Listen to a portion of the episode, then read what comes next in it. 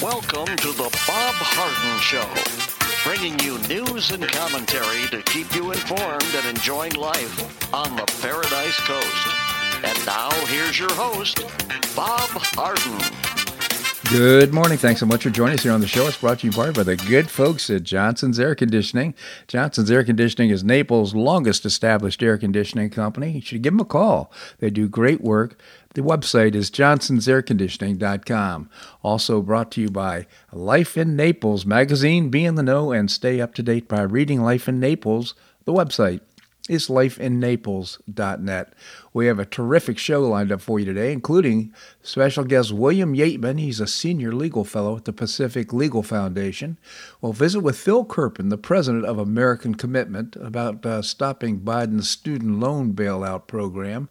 And Scott Baier, CEO of a community pregnancy clinics right here on the Paradise Coast, and Larry Bell, endowed professor at the University of Houston in space architecture and author of many books, I believe about a dozen, his latest Architectures Beyond Boxes and Boundaries. Hope you had a great Thanksgiving. It is November the 25th, and on this day in 1952, the Mousetrap, a murder mystery written by the novelist and playwright Agatha Christie, opened at Ambassador's Theatre in London. The crowd pleasing Who Done It uh, would go to become one of the longest continuing running plays in history. When the Mousetrap Trap premiered in 1952, Winston Churchill was Prime Minister, Joseph Stalin was Soviet ruler, and Harry Truman was President. Uh, Christie, already a hugely successful English murder mystery novelist, originally wrote the drama for Queen Mary, wife of the late King George V, initially called Three Blind Mice. It had debuted at a 30 minute radio play on the Queen's 80th birthday in 1947. Christie later extended the play and renamed it The Mousetrap, a reference to the play within a play performed in William Shakespeare's Hamlet.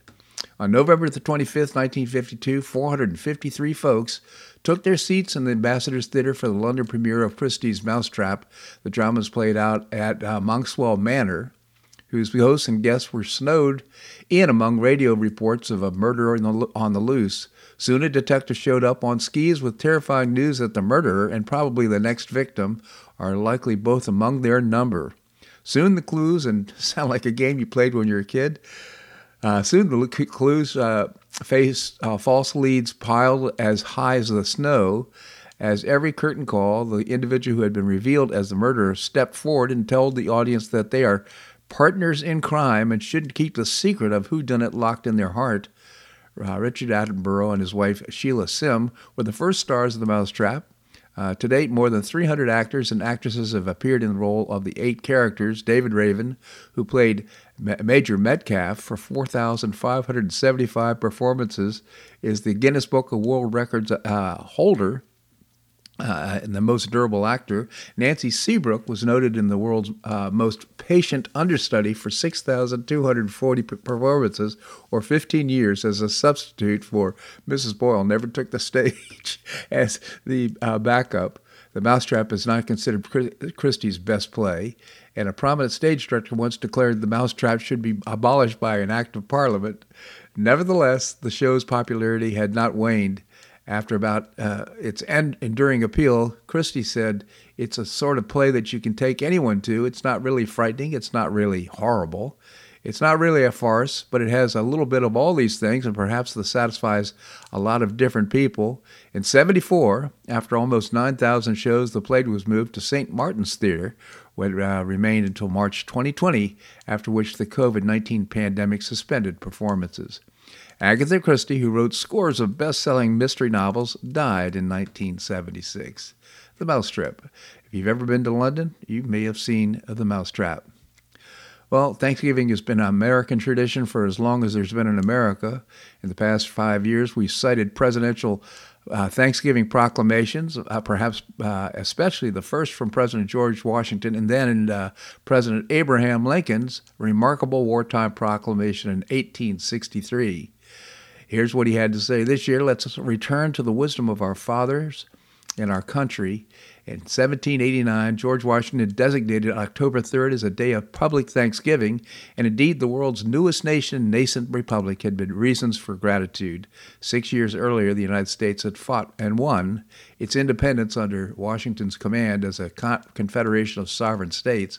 Four years after that, with the nation on the brink of collapsing in disunity, a convention of statesmen crafted an enduring constitution that would hold the nation together, even its most riven uh, internal conflicts. Washington certainly grasped the novelty of this enterprise and the tenuous nature of its compact. Every step Washington took uh, set some of the precedent for what uh, would all follow, including this very proclamation.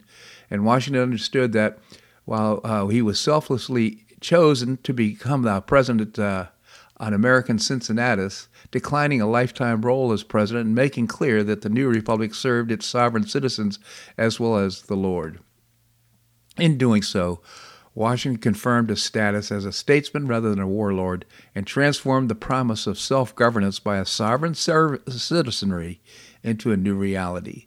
And for this, as well as for all the reasons Washington states in his proclamation, we Americans should always give thanks. We certainly should. And we should pray that the quality of leadership uh, in America today uh, matches that in the past.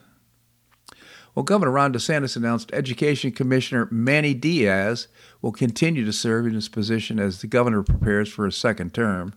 Diaz is an advocate for our parents, teachers, and schools. He's worked with me and uh, to keep indoctrination and out of schools and put parents in charge of their children's future. He said. Now this is DeSantis said on Twitter today with a compilation of uh, Diaz's comments. I'm honored to continue the fight for our parents, students, and teachers working with you uh, Diaz exclaimed in response. DeSantis uh, uh, tra- uh, tapped Diaz to serve as education commissioner in April of 2022. He served as a state senator from Hialeah. Uh, commissioner Diaz and governor have taken, been in lockstep with regard to policies and legislation for students. He's championed the Stop Woke Act to ban schools from teaching that anyone is inherently racist, sexist, oppressive, whether consciously or unconsciously, the DeSantis administration strongly supported the law. The Education Commission also supported legislation to create the Charter School Review Commission and supported the proclamation of Victims of Communism Day. As a Cuban American growing up, being born and raised in the community, the older exile community Cubans always told us of the tactics of the communist regime in Cuba which were very similar to the Chinese when they told us they would infiltrate our institutions to be able to spread their propaganda and hurt this country, he said. Now, this is Diaz speaking.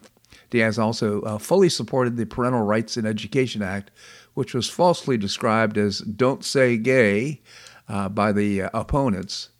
The law uh, prohibits K through 3 uh, graders from being instructed on gender identity and sexual orientation. He also backed DeSantis' decision for Florida to become the first state to reopen schools and in person instruction five days a week during the 2021 school year. the economy in Florida is so prosperous because of the decisions that Governor DeSantis made to keep us open, to have our kids back in school in person right away, and keep our schools open, Diaz said. Diaz has credited DeSantis' leadership for Florida being ranked as number one in the United States in higher education, as well as keeping tuition low so our students in Florida can actually afford to go to college without being saddled with debt. Manny Diaz done a great job as the education commissioner here in Florida. And again, I just refer to the work that the Florida Citizens Alliance has done to propel Florida with great legislation to uh, lead uh, public education in Florida to the top. Well, a national uh, freight rail strike is viewed as increasingly inevitable as four rail worker uh, labor unions have rejected a tentative agreement with rail companies. In September, Secretary of Labor Marty Walsh brokered a tentative deal between the rail unions and rail carriers while President Joe Biden and the Transportation Secretary Pete Buttigieg were out of town. Union concerns centered around the sick time and scheduling, and Walsh's work appeared to have avoided a strike that had the potential for far reaching consequences on the American economy. However, the deal has fallen to pieces, and the clock is ticking as December the 9th, uh, the strike deadline looms.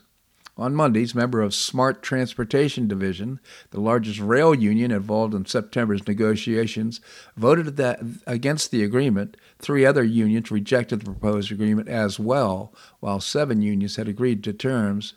If the rail companies and the unions fail to broker a new deal, Congress could intervene and impose contract terms on rail workers as it did during the last strike in 1992. If neither potential solution materializes, a strike would take effect early next month. In that scenario, American consumers could be plagued with far reaching economic turmoil, and congressional intervention would become increasingly likely. This is a scary proposition, but right now, uh, Jared Cassidy, the alternative legislative director for Smart Transportation Division, noted that he has tapered expectations regarding the rail company's willingness to further negotiate. And I understand uh, the position of the rail unions. They're basically saying, we don't want to negotiate. We've gone as far as we want to go. If the government wants to step in, let them do it. But we're we're done talking. Is kind of their position. Well, the White House official stated that a strike would be unacceptable as the president has said from the beginning, a shutdown is unacceptable because of the harm it would inflict on jobs, families, farms, businesses, and communities across the country. A majority of unions have uh, voted to ratify the tentative agreement, and the best option is still for the parties to resolve this themselves. So, rail companies have estimated that some $2 billion daily would be bleed, uh, bled from the American economy during a strike, as the Associated Press reported. Railroads haul about 40% of the nation's freight each year, and railroads estimate a rail strike would cost the economy about $2 billion a day. And it also, if it drags on, would uh, cost some 700,000 jobs would be lost as manufacturers who rely on railroads shut down. Pieces of the near, nearly everything we uh, would increase even more, and the economy could be thrust into a recession. So let's hope we can avoid this. Um, it's going to take, I think, Congress and perhaps the President of the United States to step in, actually, Congress to step in. The, the ability to transport crucial chemicals, packaged goods for humans, food and livestock, and uh, retail goods would be greatly undermined as families get ready for Christmas and Hanukkah. Let's hope we can avoid a rail strike. Well, finally, a new uh, data from the Kaiser Family Foundation showed the family of uh, the majority of people who died from COVID 19 in August were fully vaccinated. 58% of coronavirus deaths in August were people who were vaccinated or boosted, according to an analysis conducted for the Health 202 by Cynthia Cox, Vice President of Kaiser Family Foundation. It's a conti- uh, continuation of a troubling trend that has emerged over the past year as vaccination rates have increased and new variants appeared, the share of deaths of people who were vaccinated have been steadily rising. Now, uh, uh, Fauci has stepped forward and say everybody should get vaccinated, consider wearing masks, get tested, all that type of thing. But why would you do that if, in fact, uh, people who have coronavirus are mainly people who've been vaccinated, and it doesn't prevent the pass the uh, the contagion of uh, the the uh, variants uh, going to uh, from person to person. So again, uh, should be wary of government information. The more and more disinformation coming from the America from the uh, government, and make your own decisions. Obviously, I'm not a doctor, but I'm very wary and concerned about the quality of information we're getting from Dr. Anthony Fauci and others.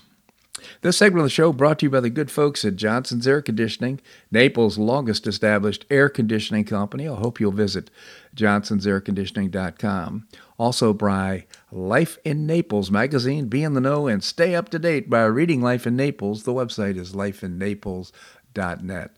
Coming up, we're going to be visiting uh, with William Yeatman. He's a senior legal fellow at the Pacific Legal Foundation. That and more right here on The Bob Harden Show on the Bob Harden Broadcasting Network.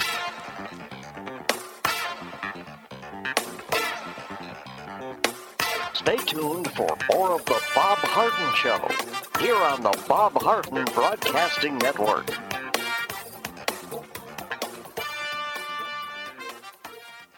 I'm Bob Harden, the host of The Bob Harden Show. One of my favorites for breakfast or lunch is Lulabee's Diner, providing great service, fabulous food, and a rockin' good time. Lulabee's Diner is a throwback to the 60s, complete with great music and a fabulous 60s decor. What I like best is a blend of great food, great value, and terrific service. Most of the friendly waitstaff has been part of Lulabee's for years. I enjoy the great choices for breakfast and lunch, and you'll find the menu has everything and anything to satisfy your taste. Lulabee's offers catering, party platters, lunch boxes, and more. Lulabee's Diner will quickly become one of your favorites for breakfast or lunch. No reservations are needed. Check out the website at lulabees.com and stop by Lulabee's Diner, open from 8 a.m. until 2 p.m. seven days a week. Lulabee's Diner in the Green Tree Shopping Center at the corner of Immokalee and Airport Pulling Roads. Stop by Lulabee's Diner for fabulous food and for a forever cool rockin' good time.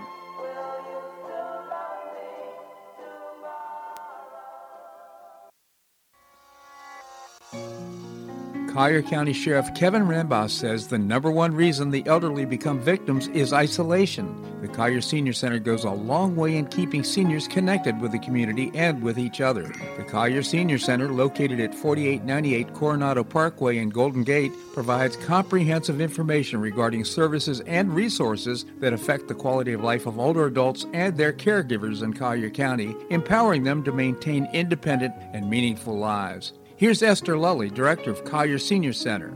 Everyone, every senior is welcome. There's diversity there.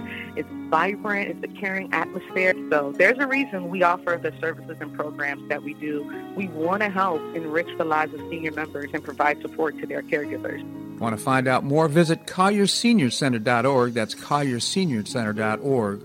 Or call the Collier Senior Center at 239 252 4541. That's 252 4541.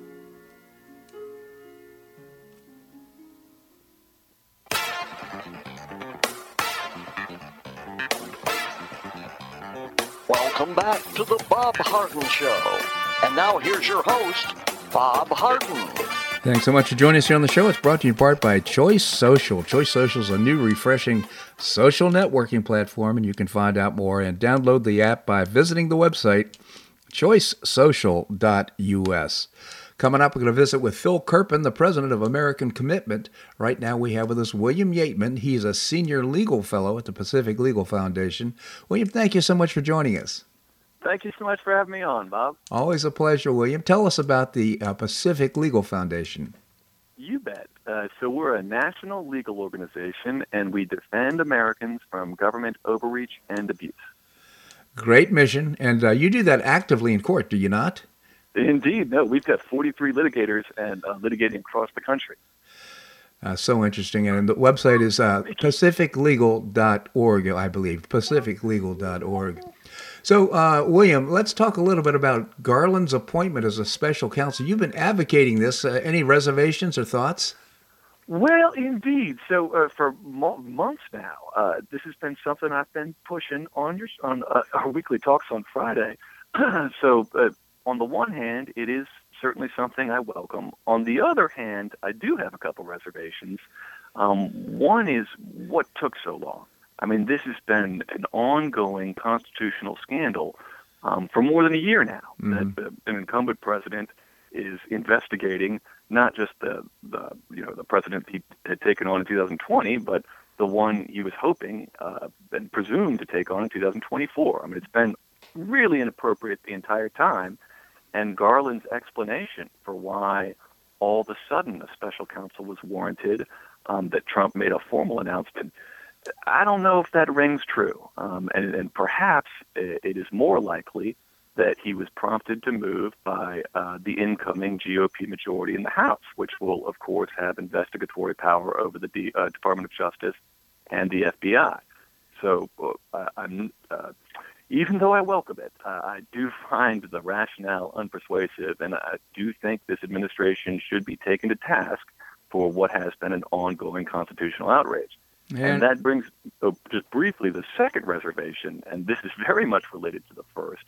Um, whereas past special counsels that we all know of, so that's the Mueller team, the Durham team, um, the special counsel came in and picked his own team, picked a team of, of independent, if you, I mean, not necessarily in practice independent, but at least independent from what uh, sort of government investigations had taken place to date. Mm-hmm. Here, the incoming special counsel, Jack Smith, is simply inheriting the same team of FBI and Department of Justice investigators that have been involved in this ongoing constitutional outrage for more than a year. Um, so I find that to be highly inappropriate as well. Um, so it, again, it, it is uh, on the one hand something I've long recommended and demanded even, um, but on the other hand, its execution leaves much to be desired. Yeah, and uh, doesn't Jack Smith kind of have a history of being kind of an attack dog uh, it, with regard to the issues of justice? Well, shoot, uh, he does indeed. I will say this in his defense: he is a registered independent. So, at least as uh, independent counsel or special counsels go, um, he seems to fit the bill. Nonetheless, the fact that he's inherited this team that, um, you know, again, we, we've spoken about it before, that it's out of the Washington, D.C. FBI Bureau, and they certainly seem as though they have an axe to grind against the former president. Um, so it, it is a, I can't impugn Mr. Smith's uh, independent credentials. On the other hand, I can impugn very much so this whole setup. So interesting. So let's move to uh, what now becomes the lame duck session for Congress between now and the time the new uh, legislature is sworn in, the new uh, uh House of Representatives. Uh, do you see any problems here? Well, I see a huge problem. This is something we've discussed before. Yeah, this is a. Um, we've got the Democrats are about to lose their majority. They're about to lose their capacity to pass legislation um, by going it alone. So uh, this is a very dangerous period, a precarious period. And uh, we've got all sorts of measures that are on the table, uh, major substantive legislation. I mean, this past week, Biden, the White House has pushed two. I mean, one for gun control and one for antitrust. Um, that said, I think the two issues that the Democrats uh, appear to be focusing on is one, they want to lock in their spending priorities for a year by passing an omnibus spending bill, and that is just to re- remind your listeners on midnight of December 16th, um, the government will run out of authorization for spending. Um, so they've got to pass something. Um, so uh, the Democrats look to be focusing one, uh, locking in their spending priorities, and then two, concomitantly raising the debt ceiling from where it sits at currently at $31.4 trillion to um, who knows how much. Um, and I'll say this the Republicans, on the whole, are much more interested in passing a short term uh, stopgap spending measure that then punts the issue into the 118th Congress when, again, the GOP would have a majority in the House and would have greater say in the spending priority. Well, the third alternative, of course, would be to uh, just let the government shut down for until the new Congress takes takes uh, power. From your lips to God's ears, and I'll say this along those lines: what we're not seeing necessarily from the GOP is a, a commitment to um, getting spending under some semblance of control. I mean, it, uh, to their uh, not to their credit, um, their impetus, their motivation seems to be simply to control the conch. You know, when when it's time to spend money, as opposed to, um, you know, again diminishing this leviathan and out of control government spending that's been going on for decades. And uh, currently, you know, again, our debt limit sits at $31.4 trillion. Yeah. Um, that is outrageous. So does uh, does Congress now, the current uh, Congress, lame duck Congress, does it have the power to uh, it, send these uh, bills on to the, in other words, to create a new budget, new debt ceiling, so forth, and send it on to the president without the support of any Republicans? Well, so uh, that's I guess a bifurcated answer on that one with respect to spending, um, no, no, actually, uh, I'm, I was incorrect. You're exactly right. They're going to need 10 Republicans on board for either measure, an omnibus spending bill or raising the debt ceiling. I'll say this there are um, a number of Republican appropriators who, because of their position as appropriators, have a lot of personal skin in the game in terms of parochial politics, um, which is to say, there is a chance Democrats could reach or could get 10 Republicans to get on board with an omnibus spending measure that would lock in, I guess, bipartisan spending priorities. And by bipartisan, I mean the Democrats and then the handful of Republican appropriators.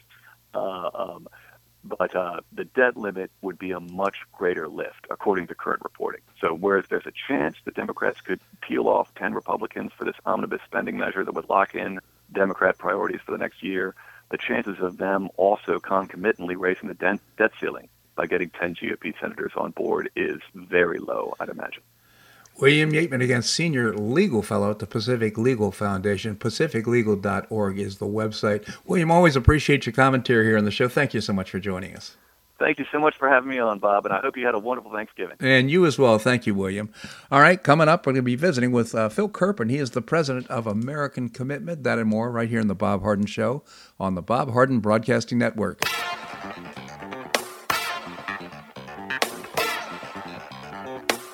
Stay tuned for more of the Bob Harden Show here on the Bob Harden Broadcasting Network.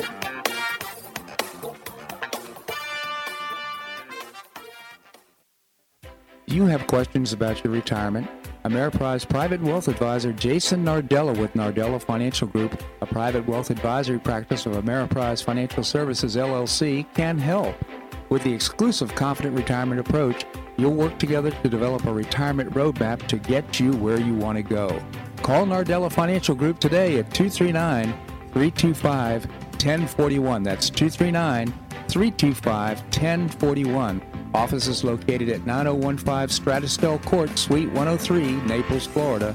The Confident Retirement Approach is not a guarantee of future financial results. Investment advisory products and services are made available through Ameriprise Financial Services, LLC, a registered investment advisor.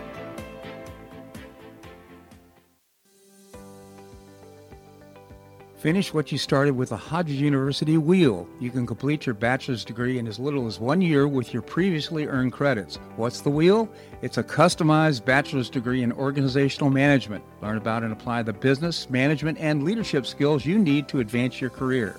You can get unmatched educational experience with classes held once a week on campus in Fort Myers, in Port Charlotte, or Naples. You'll be immersed in classes taught by professors with real world experience in the areas of business, management, and leadership. This degree can be applied to all areas of professional career. Learn more by calling 239 938 7700. That's 239 938 7700 or visit hodges.edu. Stay near and go far with Hodges University.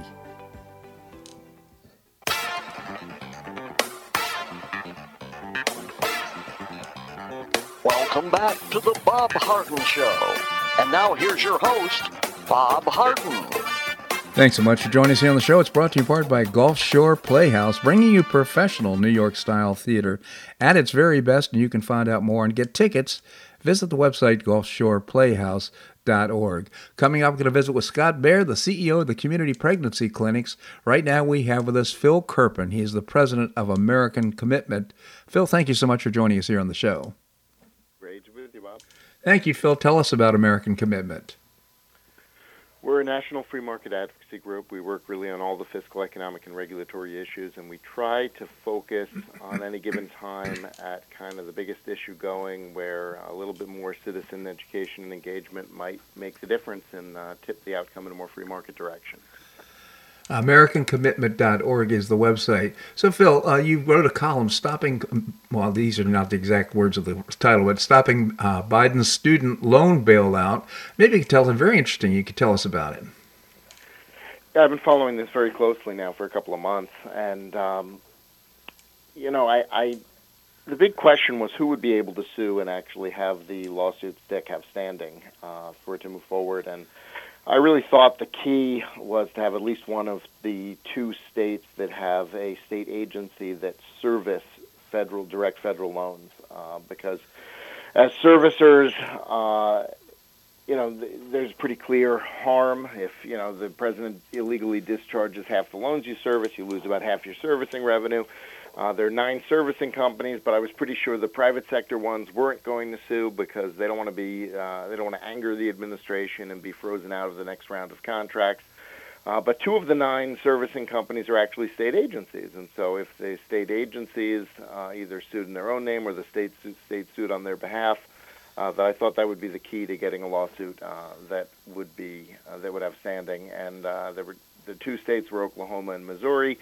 I tried very hard to get them both to sue. Oklahoma never did, but Missouri did, and that's actually the case now uh, that prevailed in the Eighth Circuit, and that the uh, Biden administration has appealed to the Supreme Court. So it looks like that is going to be the vehicle uh, that's going to decide this thing, and uh, I'm pretty optimistic. I've read all the briefs, and I'm pretty optimistic that the Supreme Court is going to uphold the injunction that issued from the Eighth Circuit. So we're waiting. Uh, you know, we get a decision any day on that. The briefing was completed a couple days ago, but that that's the uh, that's where it stands.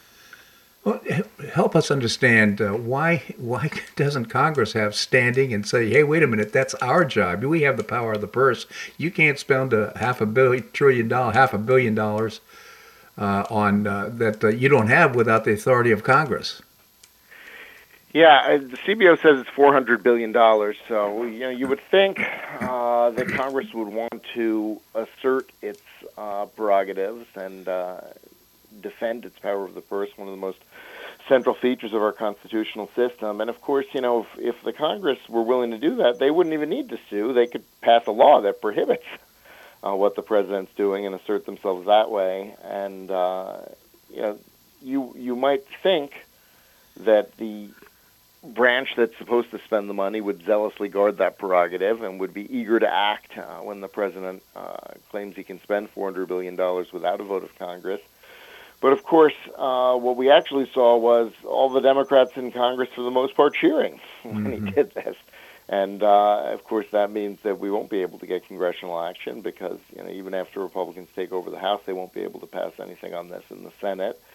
And um, you know, it's interesting in the House. Know, Nancy Pelosi said about a year ago, you know, the president can't spend money without Congress. We, you know, Congress would have to, right. to do student loan forgiveness. And then as soon as the president announced that, she changed her tune and said, "Oh, it's so wonderful. He figured out a way to do it." And you've got Schumer cheering for it, and and Elizabeth Warren, and so, you know, we've got a situation where the, you know, rather than the branches performing the way they're supposed to in our constitutional system and you know guarding their uh, prerogatives and their roles and serving as checks and balances we've got a situation where partisanship has overridden that. And you've got uh, essentially democrats that are cheering for the president you know arrogating to himself the power of the purse. Uh, democrats in congress uh, cheering for that. And so uh, unfortunately you know, Congress, of course, could and should stop it. I don't think they're going to. Yeah. And so the question is whether uh, the court can be, the uh, Supreme Court can be persuaded to.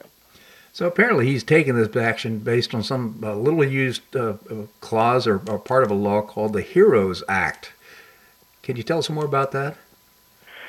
Yeah, this was a law passed uh, after 9/11. It was originally passed in 2001, and then there was a slightly different version passed in 2003. And I think it passed you know, more or less unanimously. Maybe Ron Paul was against it, something like that, but it was like 410 to 0 or 411 to 1 or something like that. Mm-hmm. And basically, this law said that uh, in the case of a national emergency, if somebody is harmed uh, with respect to their student loans, the secretary has the authority to uh, make them whole, essentially, to, to modify the loan terms uh, to make them whole, and you know all of the examples that are talked about in the in the preface to the law and that are talked about in the debate on the floor about it were things like you know if somebody if it's a reservist and they're called up to active duty and they're not making as much money and you know they can't afford their student loan payments, you could delay them for them or you could forgive a payment or something like that, and uh, you know, it, it, it talks about like first responders and in uh, terrorist type situations and, and that kind of thing. Right.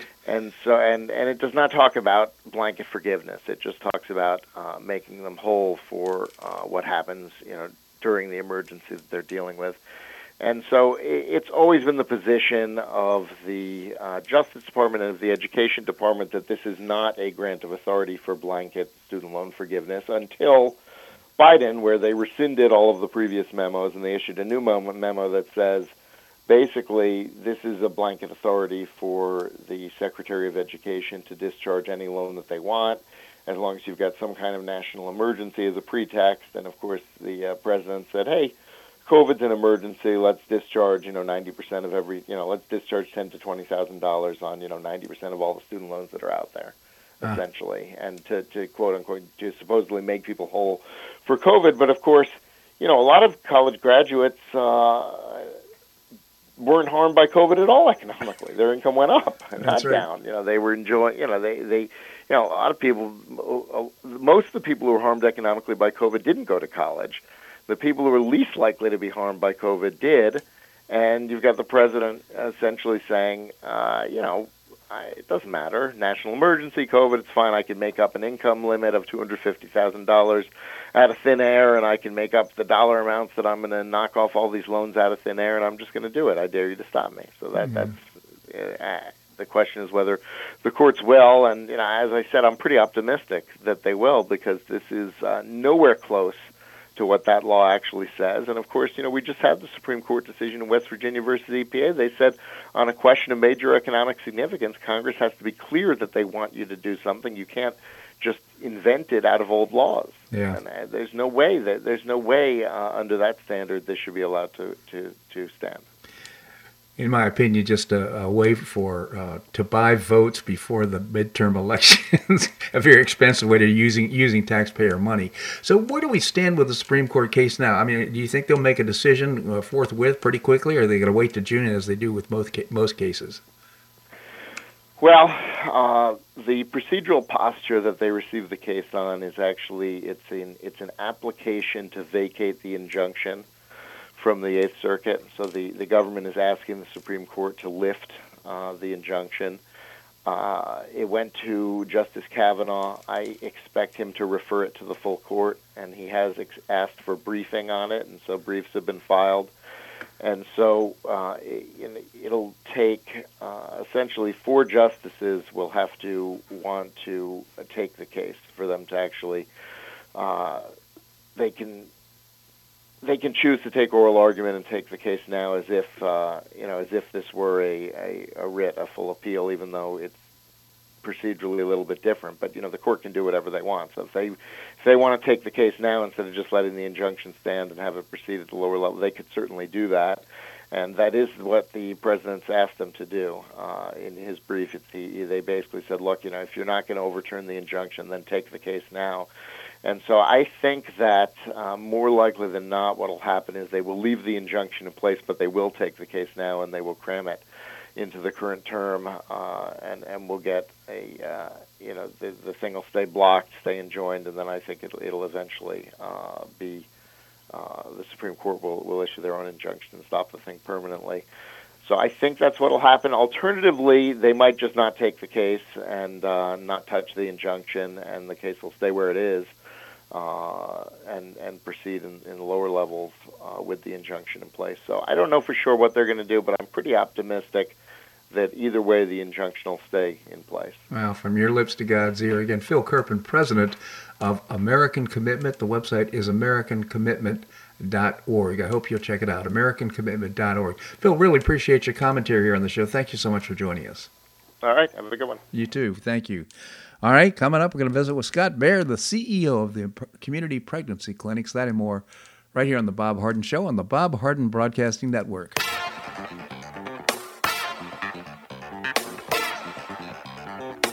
Stay tuned for more of The Bob Harden Show here on the Bob Harden Broadcasting Network.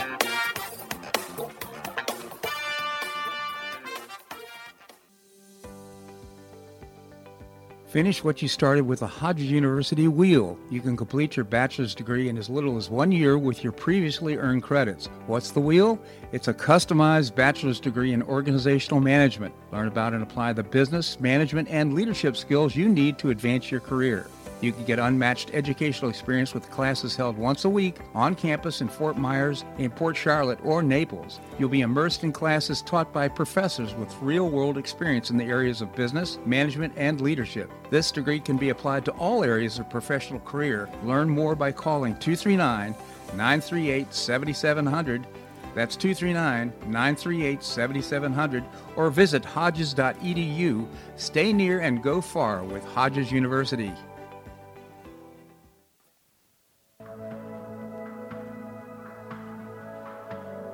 Do you suffer from joint pain in your shoulders, hips, or knees? I was suffering from debilitating pain in my knees. On a referral, I saw Dr. George Markovich with the Institute for Orthopedic Surgery and Sports Medicine. He successfully treated my symptoms and pain for several months. Finally, having exhausted all alternatives for pain management, Dr. Markovich and I agreed that surgery was my best alternative. Dr. Markovich replaced both of my knees in 2006, and I now have full range of motion in both knees, and I have no pain. I now now play golf and exercise free of debilitating pain in my knees. Don't suffer needlessly with joint pain. Call orthopedic surgeon Dr. George Markovich with the Institute for Orthopedic Surgery and Sports Medicine at 482 5399. That's 482 5399. He did a great job for me and he'll help you too.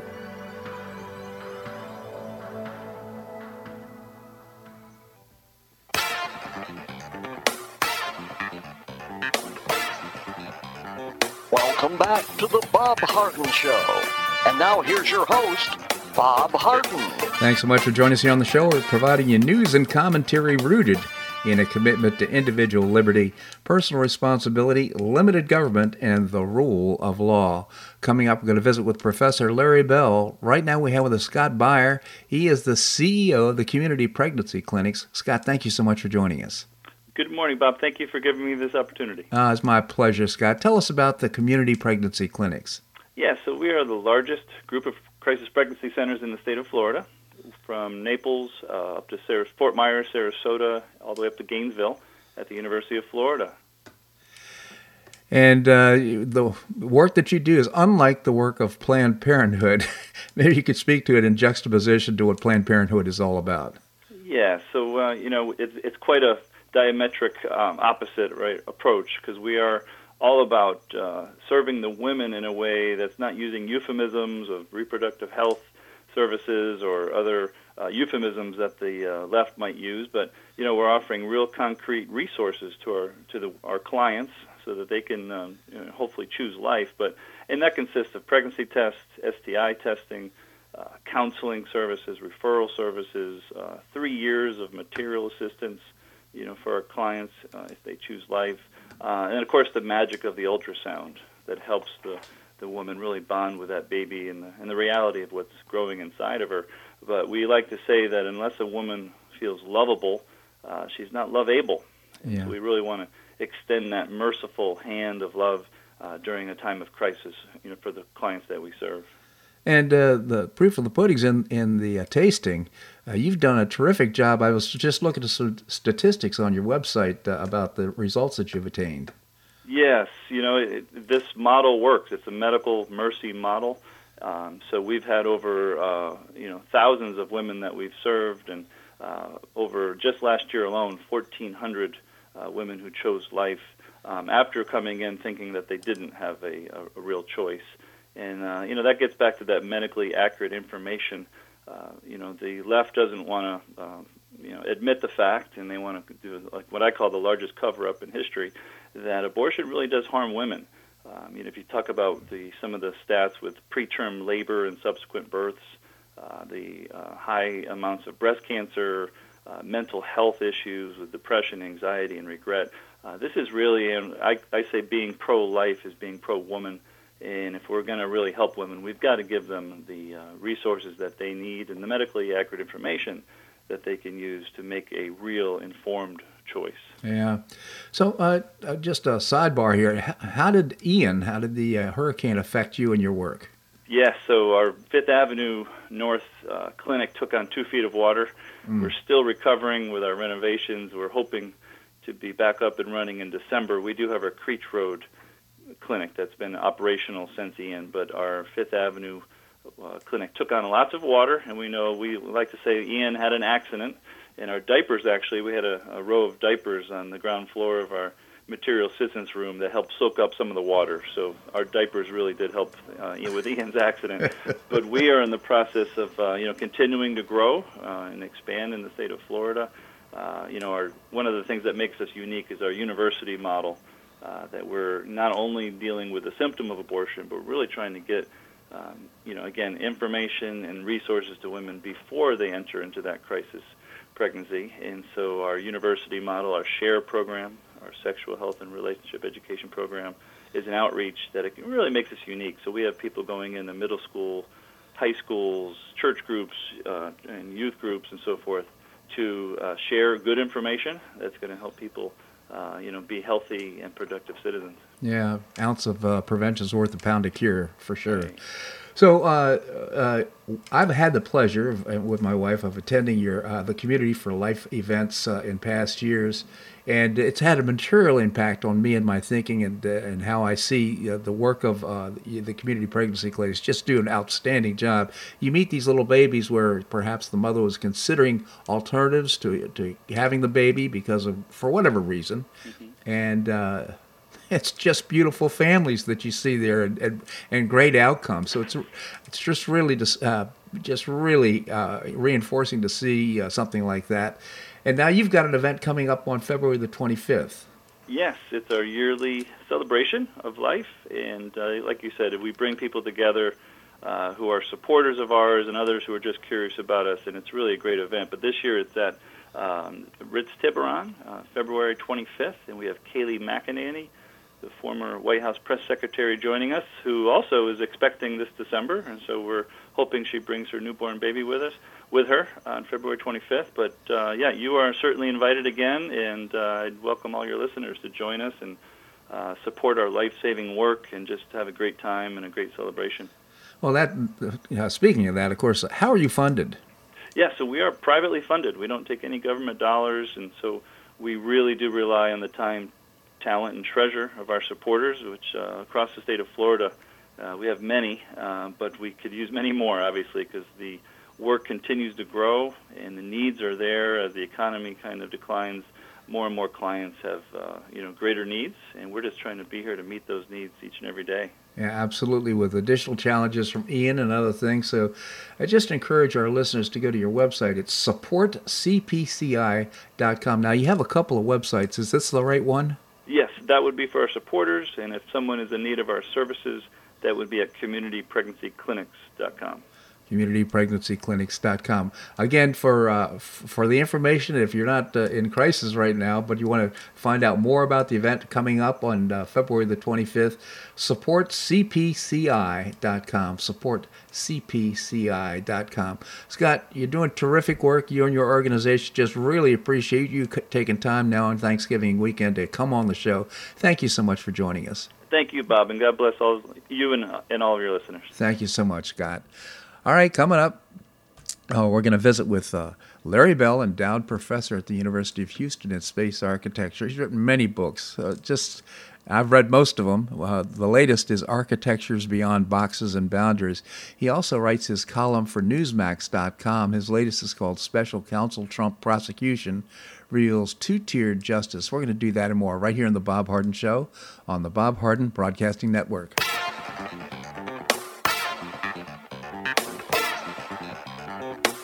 Stay tuned for more of The Bob Harden Show here on the Bob Harden Broadcasting Network.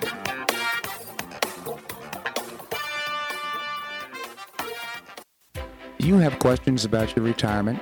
Ameriprise Private Wealth Advisor Jason Nardella with Nardella Financial Group, a private wealth advisory practice of Ameriprise Financial Services LLC, can help. With the exclusive Confident Retirement approach, you'll work together to develop a retirement roadmap to get you where you want to go. Call Nardella Financial Group today at 239 325 1041. That's 239 325 1041. Office is located at 9015 Strada Stell Court, Suite 103, Naples, Florida. The Confident Retirement Approach is not a guarantee of future financial results. Investment advisory products and services are made available through Ameriprise Financial Services, LLC, a registered investment advisor.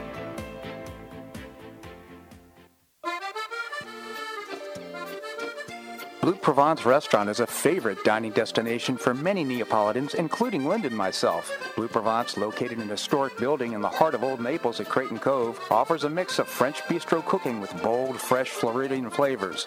Experience award-winning cuisine at Blue Provence and enjoy one of Florida's most extensive, eclectic, and fun wine cellars. Dining your choice of the popular Eat-In Bar, the intimate Courtyard Garden, or the beautiful Provencal Caribbean Dining Room. Enjoy a wonderful and memorable evening in a casual and relaxed atmosphere that includes a taste of Provencal hospitality. Blue Provence is open seven days a week all year round.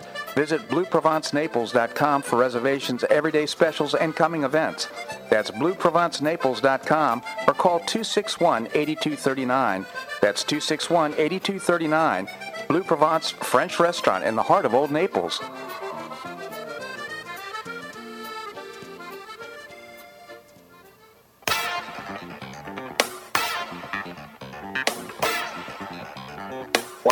Back to the Bob Harden Show. And now here's your host, Bob Harden. Thanks so much for joining us here on the show. Just hearing that commercial about Blue Provence restaurant is unbelievable that we had the hurricane on February, I'm sorry, September the 28th, and was open. He was able to open the restaurant on November the 4th. That after being totally destroyed. We're talking about water four feet deep, and we're, we're talking about a storm surge in Blue Provence. He somehow pulled it off, and it's just absolutely a wonderful dining experience. We were there the day before Thanksgiving, so I hope you t- consider going to uh, Blue Provence. We have with us Professor Larry Bell, endowed professor at the University of Houston in space architecture. He's an author, written many, many books. His latest, Architectures Beyond ba- Boxes and Boundaries My Life by Design. Also, he writes his column for Newsmax.com. It's called On Point. He turns out a couple columns each week. Professor, thank you so much for joining us here on the show. And Bob, thank you so much. My pleasure indeed. Uh, I have in front of me your latest uh, column. Special Counsel Trump prosecution reveals two-tiered justice system. Maybe you could tell us about it. Yeah, Bob, we talked about this before, of course, and uh, we've seen such uh, a dichotomy between the way Republicans are treated and Democrats are treated, and mm. that applies to Trump, but it applies, I think, both also generally to uh, conservatives versus liberals. You know, you go back to the Lois Lerner IRS uh, uh, investigations of conservative groups, Citizens United, for example, and delaying their a- applications for nonprofit status. And so, you know, it goes back to the uh, certainly the Obama administration, and subsequently we've seen it with you know, just raging with uh, with the Trump investigations, the impeachments, and meanwhile we see Hillary's thirty thousand laptops, you know, or emails get deleted, and and uh, compare that with the armed raid on Melania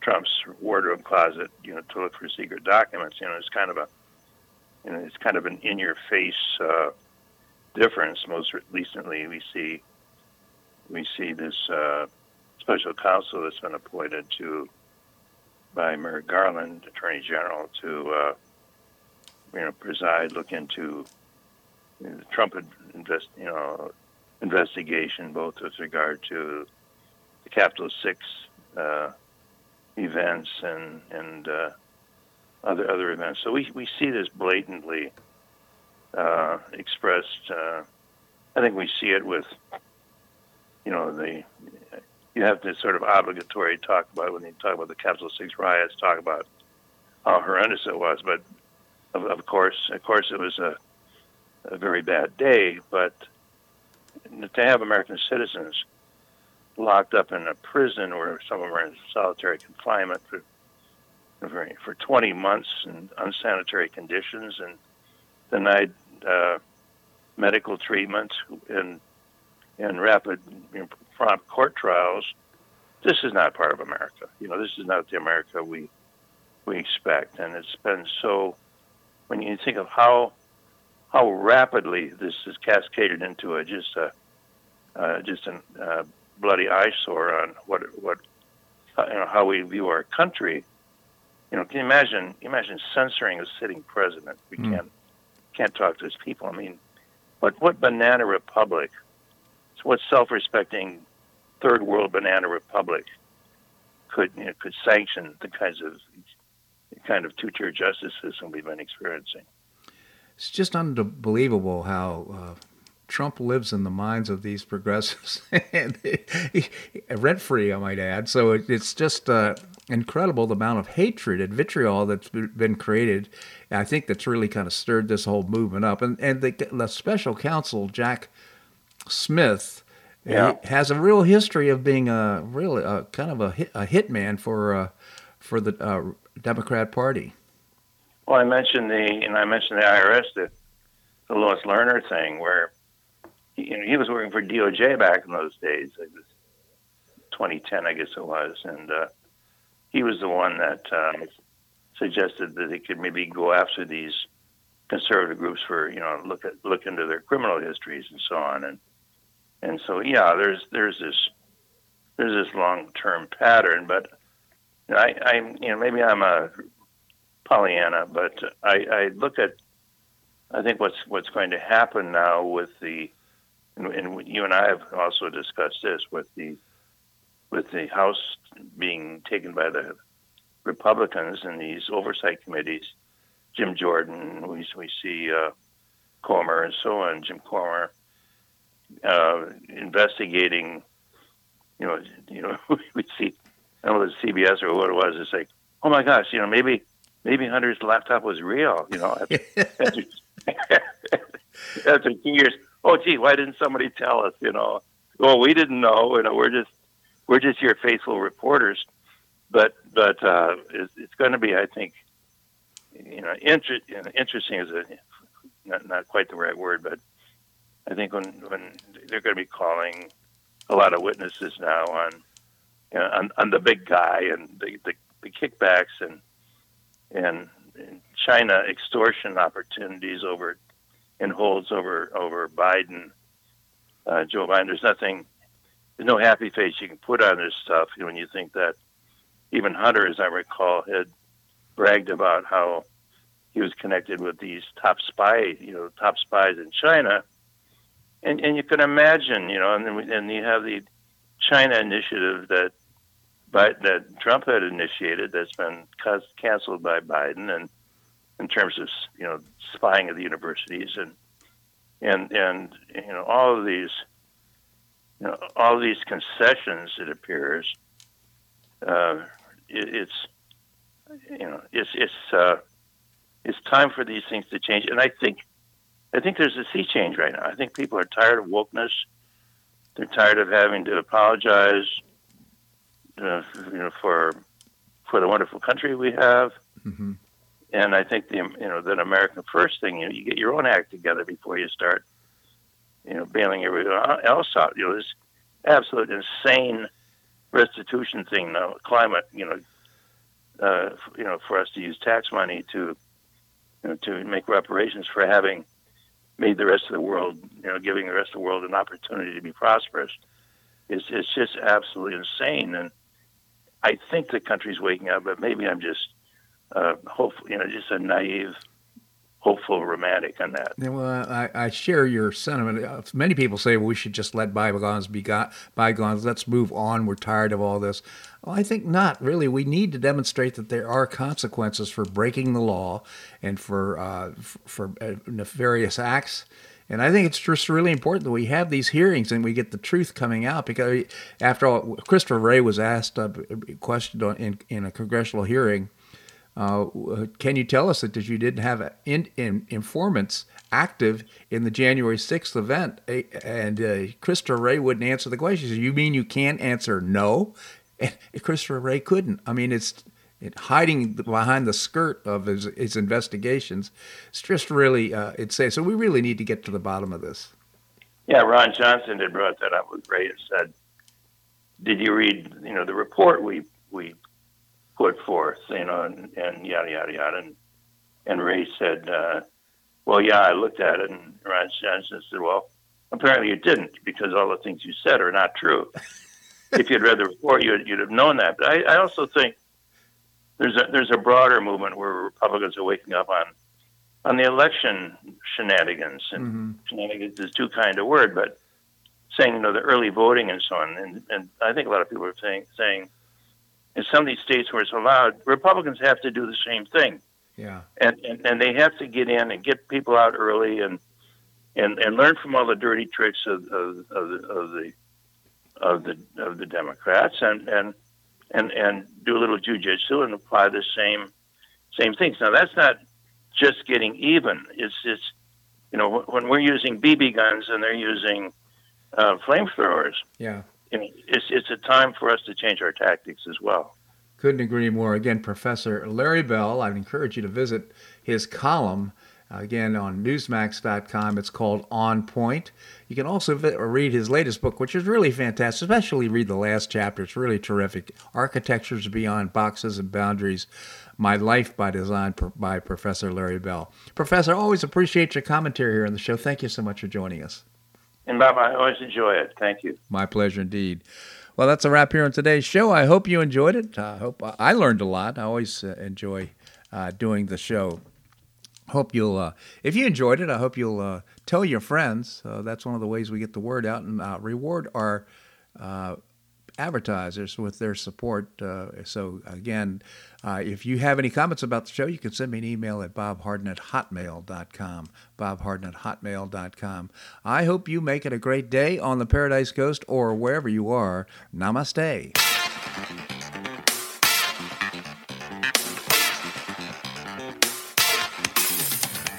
Thanks so much for listening to The Bob Harden Show on the Bob Harden Broadcasting Network.